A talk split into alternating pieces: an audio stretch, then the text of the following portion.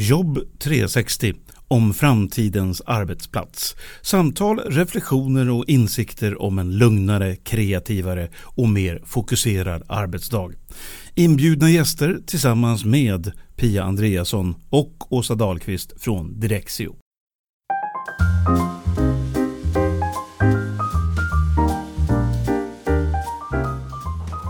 Ja, Pia, vi är på väg till Jonas Hurtig Grabe nu. Det tycker jag ska bli väldigt roligt. Jaha, hur kommer det sig att du tycker det ska bli så roligt Alltså, att träffa Jonas? Ja, det, det som är det mest spännande är ju att han var ju den första i Sverige som började jobba med det här som, vi kallas, som kallas för ABV eller aktivitetsbaserat arbetssätt. Ja, han jobbar ju nu med ett av de mest kända företagen i hela världen Ja. som hjälper företag i den här processen. Eh, Känner du till dem? Ja, ja, ja. Mm. Vet du vad de heter också då? ja, ja, de heter, de börjar på V och det är någonting med, väl, det stavas i alla fall Veldhoven. Ja, det är lite knepigt att uttala det där. Jonas har sagt att man får göra lite, lite hur man vill. Eh, Jag brukar kalla det för Veldhön, men, men Ja. eh, det kan ju bli intressant nu att höra om han nämner namnet Ja. så får vi ju veta hur han säger det. Ja, vi kollar. Vi lyssnar efter det. Ja.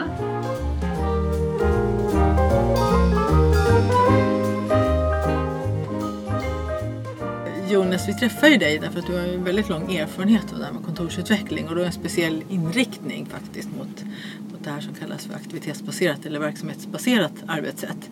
Och eh, jag vet ju att du har ju, du har ju eh, väldigt skilda arbetsmiljöer när du jobbar för du har ju dels jobbar du med kontor mot kunder och sen så eh, har du ju det här stället på Gräsön där ni också befinner er med familjen. Och vad, vad ser du, vad ger de här kontrasterna dig i arbetsmiljö så att säga? K- Kanske att man på något sätt står med båda fötterna på jorden då. Där man ena dagen eh, är i, liksom mitt i, i stundens liksom hetta och allt det som händer i projekten och nästa stund så står du och hjälper små lammungar att komma till liv. Liksom. Så att det är väl på något sätt båda ytterligheterna. Ja. Så sätt. Och jag tror också att det, att det har fått en att lära sig prioritera lite grann. Att man inser vad som är viktigt och inte viktigt. För man kommer aldrig bli klar med sin to-do-lista. Liksom. Det är bara att konstatera att så är livet idag. Ja, det är precis det vi hjälper människor med på Direxio också till den insikten. Är det viktigt det här med att prioritera? Är det, är det någon av de huvudsakerna som du hjälper dina kunder med? Då? Att se vad som de ska.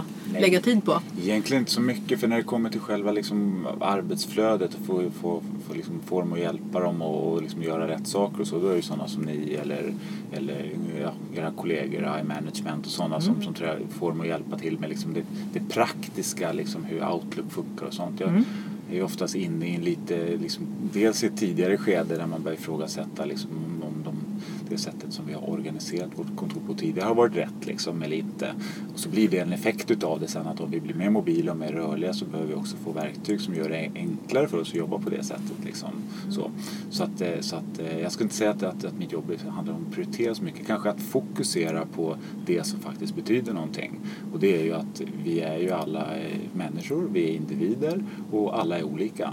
Det tror jag är den största sån här eh, aha-upplevelse för mig själv. Jag har faktiskt firat tio år inom ABV-världen eller det aktivitetsbaserade arbetssättet. Så, eh, och det är inte så många i Sverige som har på med du måste ju ha varit med nästan från, från eh, ABV, då, aktivitetsbaserat kontors... eh, Liksom, Det med Födelse nästan, Ja, eller? men så det, det är faktiskt intressant att säga det för att det är ju mycket äldre än så. Jag, jag jobbar ju på ett holländskt bolag som heter Veldhoven eh, som började med det här 1996. Så det första projektet som var ett ABV-projekt eh, det gjordes 1996 av mina kollegor i Holland och det var Interpolis som ett stort försäkringsbolag.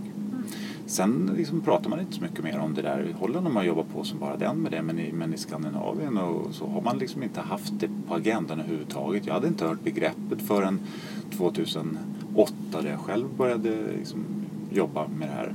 Och då var det en, en, en kollega eh, till mig, så, eller kollega, vi är samarbetspartner och, eh, som också heter Jonas, Jonas Falk då, på strategisk arkitektur. Eh, som, eh, ja, där vi började liksom lite mer systematiskt titta på det här. Då jobbade jag på ett stort fastighetsbolag där vi började titta på det här, vad drivkrafterna för nytt arbetssätt och så. Och då kom vi fram till någonting som vi tyckte var helt revolutionerande nytt som vi kallade för A2. och, eh, och, eh, och som många liksom i vår lilla ankdamm har hört och begreppet om tidigare, så där A2. Och det lanserade vi på en sån här fastighetsmässa. Och vad innebar det? Ja, det är activity-based working. Okej. Men vi hade ju inte hört det begreppet innan. Så att när vi hade börjat gjort vår hemläxa och insåg att men vänta nu, vad fasiken, det är ju några holländare som hittade på det 1996. Så blev det lite tråkigt. För då var vi inte så smarta som vi trodde. eh, och därav tog jag kontakt med Waldhön också. För jag tänkte, vad fasiken, de har hållit på med det här så länge. Och jag som trodde att jag hade koll på någonting då, eh, 2008, och kan ju konstatera att så fort jag fick börja prata med de här holländarna så insåg jag att jag förstod ju ingenting av det här. Eh, så, så att eh, sen där någonstans 2010, 2011, då började jag jobba tillsammans med eh, Veldhoven då, eller Vel- Och sen 2013 så var jag med och startade deras så att säga, svenska dotterbolag, eller skandinaviska dotterbolag. Så jag körde ju egen eh, ABV-konsulterilåda i- men under namnet A2 då. Eh, fram till, till, till det datumet. Då. Eh, och sen efter det så blev det, blev det Waldhön. Liksom. Men det var egentligen inga skillnader. Mer än jag tror att A2 som, som idé och tanke var så otroligt mycket mer fokus på det fysiska. Och, och, och, Mm. Och nu, vad är det för skillnad nu då? Nej men jag, jag tror att vi, vi, vi får nog liksom eh, vi var nog lite skyldiga till att det har blivit som det har blivit lite grann i Sverige. För att jag tycker fortfarande att vi i Skandinavien har ett fysiskt problem. Vi fokuserar bara på den fysiska miljön. Vi glömmer bort det som faktiskt betyder någonting.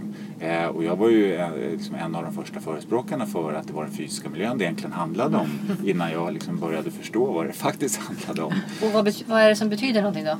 Nej men alltså, alltså vi, vi brukar ju prata om tre, och det här gör ju alla idag så det är inga konstigheter. Men vi brukar ju ta om tre stycken områden som måste hänga ihop. Det är den fysiska miljön eh, som ska stötta vårt arbete utifrån vad vi faktiskt gör.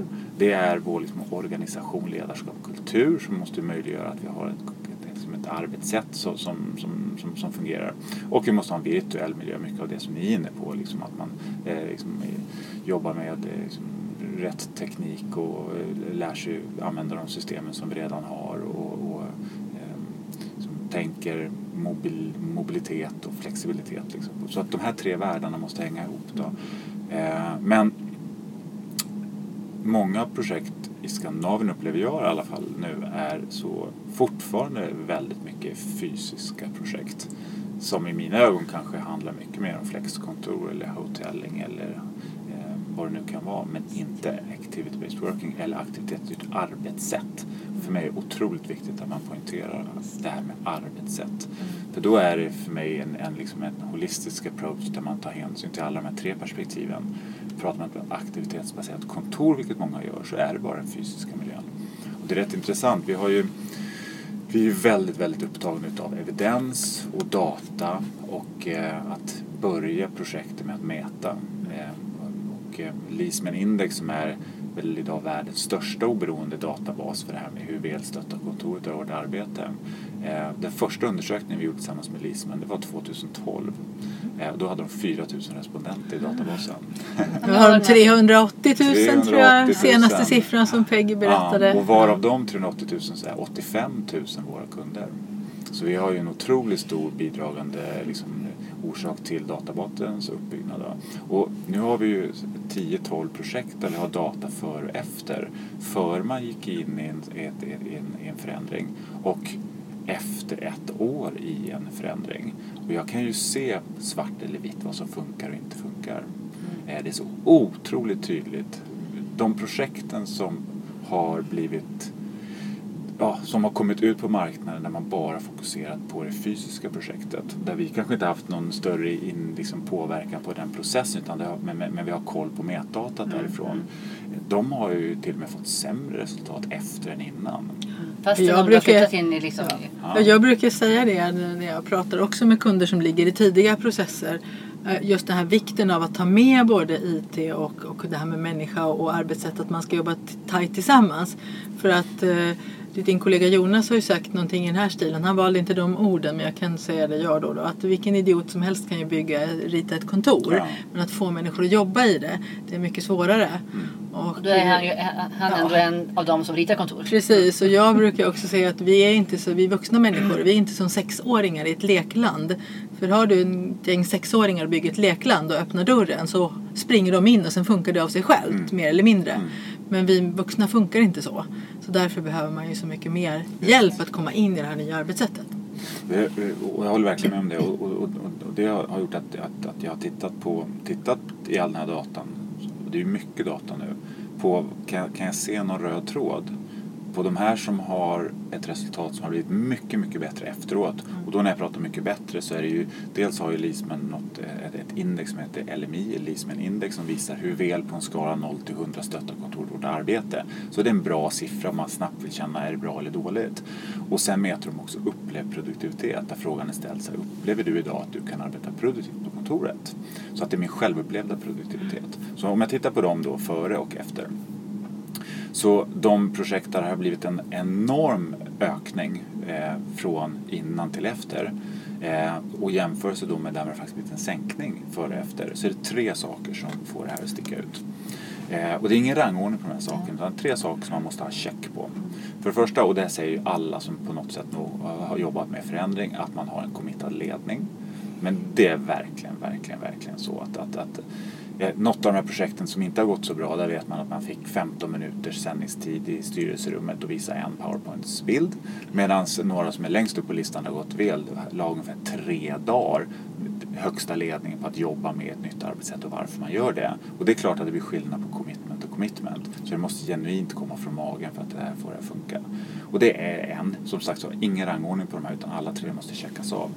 Två är involverade medarbetare. Att verkligen ha en process, oavsett vad man ändå gör, att få människor Ska vi, ska vi förbereda medarbetarna för att jobba på ett nytt sätt så måste de få tid till och dels till att förstå men också att lära sig och diskutera och prata om det här. Det är den bästa förändringsagenten vi har är ju tiden. För man måste ha tid för att kunna, för att kunna liksom jobba med de här frågorna. Så involvering av personalen, liksom, det har varit A och O. Eh, där ett framgångsrikt projekt som jag gjort, där la man i snitt då 16 timmar per medarbetare i för, förberedelsetid för innan man gick in i det här nya arbetssättet. Och några då som inte gick så bra för, ja men det hade man något morgonmöte och något, något seminarium sån här town hall historia på kanske en timme eller två så tror man folk ska jobba på ett nytt sätt då. Jag menar, bara det att det är chefernas ansvar att få sina medarbetare att jobba på ett nytt sätt då måste man ju förstå varför och liksom jobba det aktivt på något sätt. Då. Nummer tre, det är rätt matematik. Och det är väl om, om ni refererar till Jonas Falk då, som, är, som, som är arkitekt då, så kan man säga att vi ritar ju inte ett streck. Däremot så kan vi säga att vi ritar huset i Excel. För utifrån all den här i- insamlingsdatan som vi gör så, så använder vi den för dimensionering. Och jag blir förvånad när vi ändå är så pass många som jobbar med den här branschen idag att man missar de grundläggande fundamenta för att få en aktivitetsstyrd arbetsmiljö att fungera. Det vill säga att det finns möjlighet att kunna koncentrera sig. Att du har möjlighet att kunna stänga en dörr. 75 procent av alla skandinaver vill prata telefon i ett stängt rum. Och det är klart som tusan om alla sitter i öppna landskap idag och, inte, och jättelångt att gå till ett ställe att, och då ska det inte vara en telefonhytt där man får stå och trängas utan du vill sitta med datorn framför dig och, och så.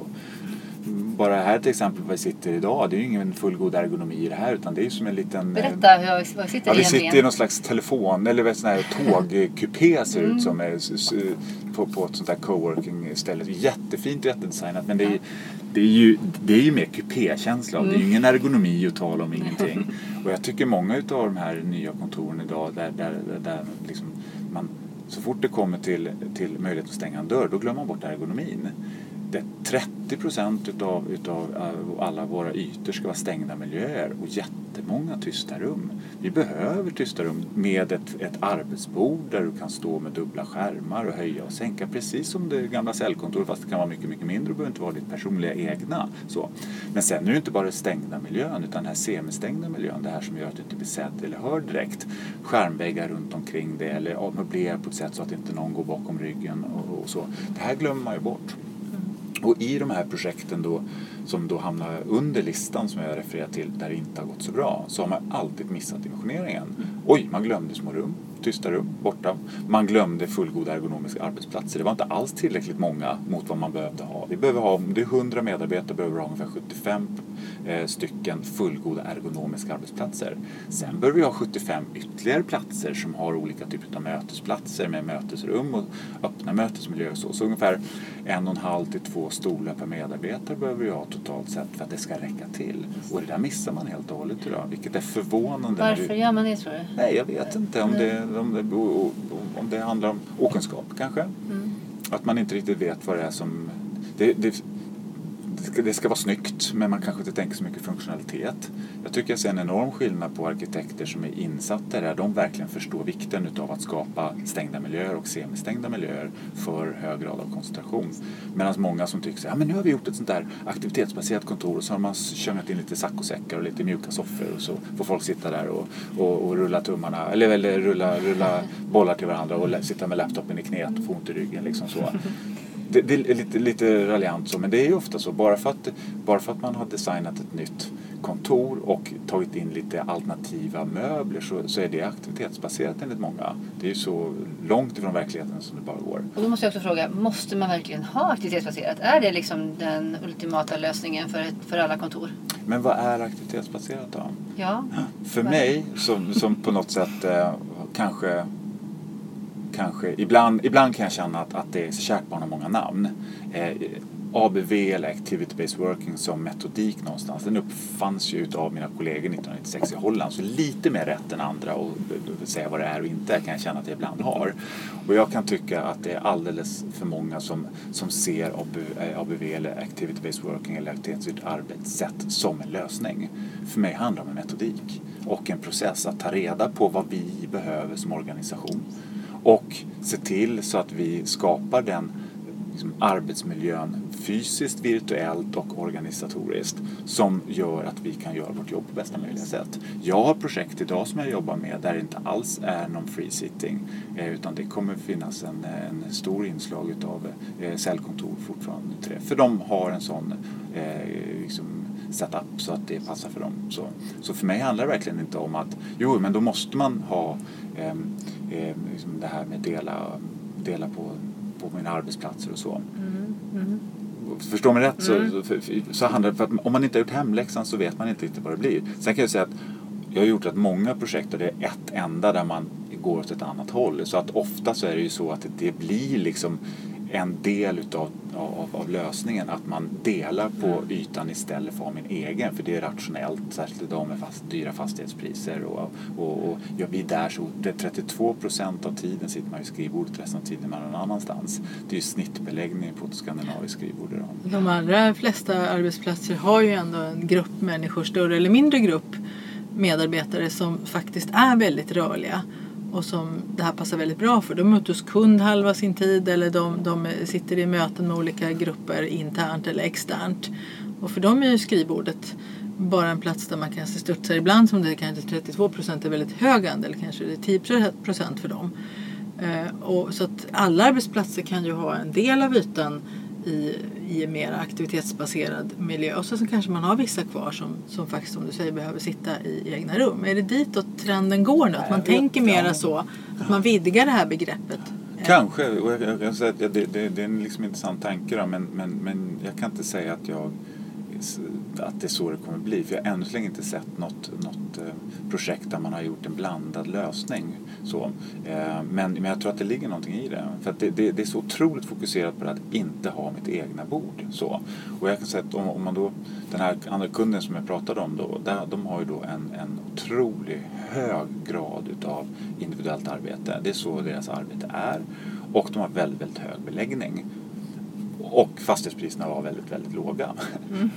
För det är inte Stockholm liksom, och inte Göteborg och inte Malmö heller. Liksom så så då, då tänker man så här, vad, vad är incitamentet? För, för folk tycker det är läskigt att lämna och så kommer de från att alla har egna rum idag. Och det är klart, engagemangsmässigt, hur mycket förändringsmässigt, hur mycket kraft det tar att få folk ut från rummen. Är det det man verkligen ska lägga tiden på? I det, för i det projektet så handlar det mycket, mycket mer om kulturresan, det vill säga det gemensamma arbetssättet. Så då var ju inte det så viktigt kopplat till det här med, med exakt hur vi organiserar oss rent fysiskt då, kopplat till det. Men det, det är ju ett undantag i det fallet. Men jag tror absolut att det finns en, en, en, en, en intressant tanke med det här med att titta på hybrider. Sen har vi alldeles för lite eh, kunskap om det. För jag tror att nyckeln i det är att man inte låter kulturen och arbetssättet bli en hybrid.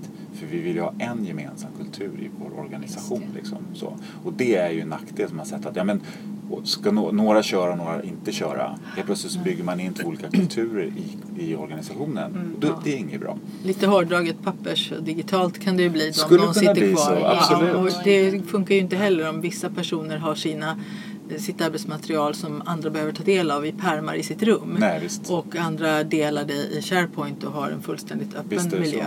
Och då, då blir det ju för gummibandet blir för töjt brukar yeah. jag säga. Yeah. Du tar ut gummibandet för mycket. För det är en av de sakerna som vi säger på Direxio att att när vi utbildar så vill vi att alla ska ha en gemensam kunskapsbas i det här digitala arbetssättet och i det här samarbetssättet. Sen behöver den nivån inte vara jättehög. Det finns alltid eh, deltagare som kan väldigt mycket och det finns deltagare som inte jobbat alls så mycket digitalt. Men får man en gemensam bas så har man något att utgå ifrån. Ja, precis. Plus att, att egentligen handlar det inte bara om att digitalt för digitalt skull utan möjligheten att kunna dela information är mycket, mycket enklare om det från början är digitalt oavsett om man har en fast plats eller inte, ja. tänker jag. Ja, eh, i, i, I det fallet då. Så att, men men det, det, det, du sa någonting där Pet eh, tidigare som, som jag vill trycka på vi vet så otroligt mycket mer idag som vi inte visste för två år sedan. Och, och jag menar mycket tack vare LISMEN som har gjort mycket undersökningar kopplat till det här. Eh, där, där, där vi nu ser korrelationen emellan hög mobilitet och hur många aktiviteter jag gör. Det korrelerar ju fullt ut med hur väl jag tycker en aktivitetsbaserad arbetsmiljö fungerar. Så ju mer mobil jag är och desto fler aktiviteter jag sagt som viktiga, desto bättre fungerar det för mig. Desto mindre mobil jag är, desto färre aktiviteter jag gör, desto sämre tycker jag att det fungerar. Vi pratar hela tiden om snittet. Mm. Och så har det alltid varit. Men nu tycker jag när jag liksom analyserar de här dataundersökningarna, tittar man då på de som har Lisman har ju fyra stycken mobilitetskategorier. Tittar man då på mobilitet 1, de som verkligen själva identifierar sig med att jag sitter faktiskt bara still hela tiden, jag gör inte så mycket mer. Och tittar man då på hur många aktiviteter de personerna har sagt som viktiga för mig så är det ofta så att de näst, nästan i varje fall eh, när jag tittar på den datan har det sämre i ett aktivitetsbaserat arbetssätt eller kontor då än de hade innan när de hade sina fasta platser. Mm, mm. Där, där ser jag en jätteutmaning bara för att det, jag har ju också hört projekt där det var två personer som hade exakt samma yrkesroll, utbildning och exakt samma saker som de gjorde. Där den ena personen sa att jag gör ju samma saker hela tiden. Mm. Det är mm. självklart att jag måste ha mitt eget skrivbord. Eh, och den andra personen sa att ja, men jag gör ju så olika saker så det här blir ett jättebra arbetssätt mm. för mig. Och där tycker jag också det finns en utmaning. Hur, hur hjälper man människor att förflytta sig? Att bli möjlighetsdrivna, att känna sig trygg i att jag kan faktiskt bli något annat, göra lite annat imorgon än vad jag gjorde igår. Hur, hur tänker du kring det? Jo. Det här med trygghet, att våga förflytta sig som individ. Jo, men det, det, det handlar ju väldigt mycket av liksom förändringens grundbultar i på något sätt. Att, att man skapar trygghet i förändringen i sig. Så. Men jag skulle lägga på en aspekt till på det. För att, och det var, var bara nyligen så fick jag en fråga, i och med att jag har hållit på så länge med det här. Någon sa så här, ah, de, de som har på med det längre än fem år, vilka är de bästa projekten? Och det, det, det, jag blev ställd, lite tagen på sängen av den frågan. För oftast om vi tittar på alla de här konferenserna som vi alla är och lyssnar på så är det hela tiden succéhistorier om projekt där man precis har genomfört en förändring. Men hur får man det att fortsätta vara en succé? Hur får man fortsätta liksom OS-facklan att faktiskt brinna kopplat till det här? Jag kunde bara komma på ett enda företag som jag kunde direkt säga så här att det där är en succé. Och det är ett litet norskt bolag som heter Eidsiva Bredband som, som är som ett mini-Tele2 kan man säga. Så, en, en liten operatör liksom. Så, eh, I Lillehammer sitter det gamla presscentret i, i gamla OL-byn. OS heter ju OL på norsk. Mm. Eh, eh, och de har hållit på nu med det här i dryga sex år. Ehm, och det de har gjort är att de har anställt en kulturchef.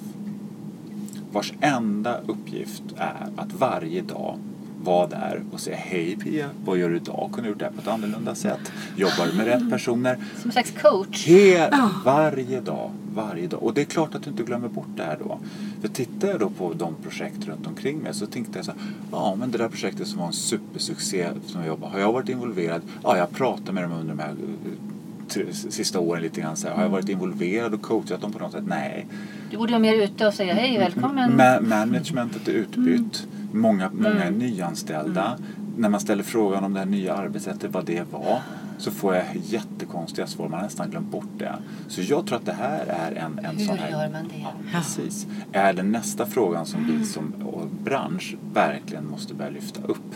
Hur fortsätter man helt Hur enkelt? fortsätter Ja. man att hålla OS-facklan brinnande liksom, så att den inte slocknar? Liksom? För det är så jädra lätt tänkt. Det går så fort, vi byter människor och, och så. Så att det blir fokus på de sakerna. Och så inte det här blir som ett mode bara att man har en viss möblering utan det är mer ett tankesätt Nej, som man precis, kan och det- använda under en ja. lång tid. Ja, och det är det jag menar för mig är activity-based working som metodik handlar om en be- beständig förändring. Att kontinuerligt jobba med det här någonstans. Men glömmer man bort att jobba med det så vet man att då kommer det ju fallera i slutändan. Det är ju så vi människor funkar för man tänker att man som person ska börja träna. Det kan ta ganska lång tid innan man kommer in i det här att när man ser en trappa framför sig så att åh bra nu kan jag träna och så går man upp för trappan istället för att man automatiskt går fram till hissen och trycker på knappen. Alltså det tar lång tid att ställa om på det sättet. Ja.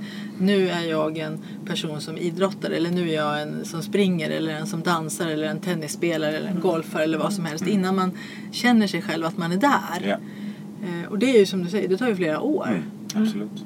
Och särskilt som det kommer nya personer hela tiden och man byter chefer och så så måste det ju verkligen hållas levande. Så det är väl liksom en uppmaning till oss alla proffs och konsulter i den här världen då. Det är att börja prata om, men sen då? Efter man har kört ett par år och eh, vad heter ljusen har slocknat och liksom allt ska... Ja, så. Ja, precis. Vad- hur, hur får man det då att- fortsätta vara en succé kopplat till det? Tänk då på Aids-IVA och deras kulturchef. Det är klart som tusan man inte glömmer bort det om det varje dag står någon glad eh, check person och, och frågar hej har du testat gjort något nytt idag? Ja, men vad Så- bra. Ja. Det är som en personlig så, Marianne tränare. heter hon och fantastisk bakgrund. Skådespelare från början.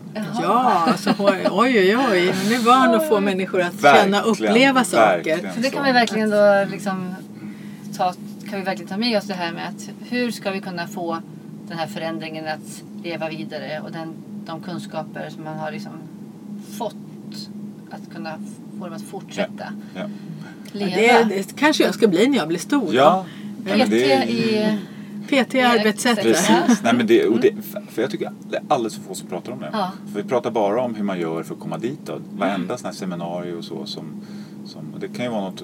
Verkligen för Workspace, Precis. den eh, konferensen att, Precis. att eh, lägga till. Mm. Vad, vad hur är det tidsmässigt? Nu så är det faktiskt dags för dig att gå. för jag skulle vilja säga en sak till bara. Får jag det? Ja. Ja, då Så, gör vi jag, det. jag, jag tänkte i min lilla, jag gjorde en mental liten lista på vad, vad, om det handlar om vad som händer just nu och så. Så kan jag ju säga att de sista ett och ett halvt, två åren och jag säger att det var kanske mer, det är mer det här året än vad det var förra året. Det är allt prat om agila team, scrum, eh, den typen av eh, teamarbete som eh, jag kan säga att alla de stora företag och organisationer som jag jobbar med idag har helt plötsligt, det går som en liksom, en- det bara, varenda en pratar om agila team. Så, vissa pratar om scrum och vissa pratar om andra liksom, typer av tekniker. Och när man Eh, säger agila team, för de som inte känner till det begreppet lika Jo, men- väl då. Precis, men, och, och, och, och grejen är att det är väl där det börjar någonstans. För att så fort folk säger att man jobbar med, med snabbrörliga team så är det agila team. Mm. Eh, medans det som är Scrum som är en gammal egentligen mjukvaruutvecklingsmetodik som handlar om väldigt sån tidsboxade sprintar på en månad och, och, Man flyttar post-it-lappar och... Jag som är liksom det, det, det, är egentligen din, din, din scrum-tavla som Mm. du jobbar med. Men det som är att det finns en, det finns en motsats i, i, i, i, i, i, den här lilla branschen nu där de som kommer från, alltså scrum som metodik som uppfanns 1996 samma år som ABV så uppfanns, så de är lika gamla båda metodikerna. Alltså de som är frälsta scrummässigt säger att ABV är motsats till, till, till, till, eh, till, till ABV, det funkar inte.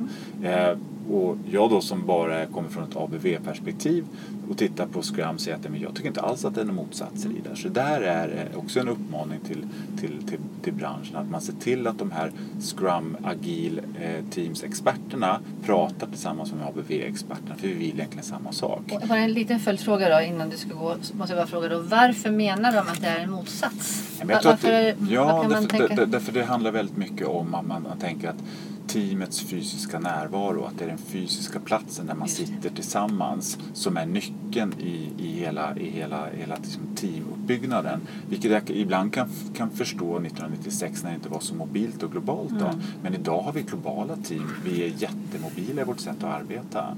Och det är intressant då för att jag själv blev så frustrerad av min egen okunskap så jag gick Mm. och certifierade mig till Scrum Master här nu för några veckor sedan. Liksom. Så nu har jag lite koll. Bara för några veckor sedan? Ja, ja. Nu, för att jag vill ha koll Ja, på ja, ja. metodiken Mm. i sig. Och, och när, jag- när jag läser de här två manifesten som finns så skulle jag kunna byta ut Scrum till ABV. Man vill exakt samma sak. Så det här med att, att det är motsatser däremellan, nej det är det verkligen inte. Det har att göra med den fysiska verkligheten, att vi har blivit mer digitala helt och enkelt. jag Det kan där säga motsatsen. Scrum som, som, som har inte, har, säger inte ett smack egentligen om den fysiska miljön. Utan det handlar bara om ramverket med hur vi ska förhålla oss till varandra. Mm. Så, lika väl som ABV är också ett ramverk för att koppla sig till det där. Så att om vi två liksom, läror börjar prata med varandra då är jag helt hundra på att det inte är någon som helst konflikt Nej, men det kommer, kommer bli väldigt bra liksom, så här, korsbefruktning. Säga, för då, kan man, det är, då blir det en metod för att kunna jobba Ja. på ett effektivt sätt om man säger så. Precis. I, Och, och jag tycker att det är viktigt att poängtera det för att jag, jag ser att det är alldeles för många som oj oj nu, nu, nu, nu har vår organisation börjat jobba bara med sådana här eh, scrum-team så nu kommer inte det här med ABV funka längre. Jag är oroad för att det blir Just någonting det. som gör att man tror att det är något annat man då behöver. Mm, Eh, Jag har ett, ett, ett, ett, Saab Technology i Göteborg som har jobbat en stund. Nu, nu har de i sina affärsområden de har 60 scrum-team som jobbar helt och hållet eh, ABV. Eh, Och det funkar alldeles utmärkt. Mm. och de är inte alltid på samma plats. Nej. Nej, de jobbar Ja. i, Så att jag tror att det mer handlar om hur man, hur Mm. man tar sig dit. Liksom. ja, men det känns ju verkligen som eh, nästa stora intressanta Verkligen, fråga verkligen. också. Ja. Vi skulle, vi säkert kunna, vi skulle säkert kunna sitta här och prata i, är i ganska en lång tid till. halvtimme ja. till eller tre dagar till med dig Jonas. Men vi får tacka så mycket Mm, för att tack, eh, tack. du tog dig tid. Ja. Att du fick sitta i den här kupén. Ja, Ja. Bra. hej då. Hej, Tack. hej.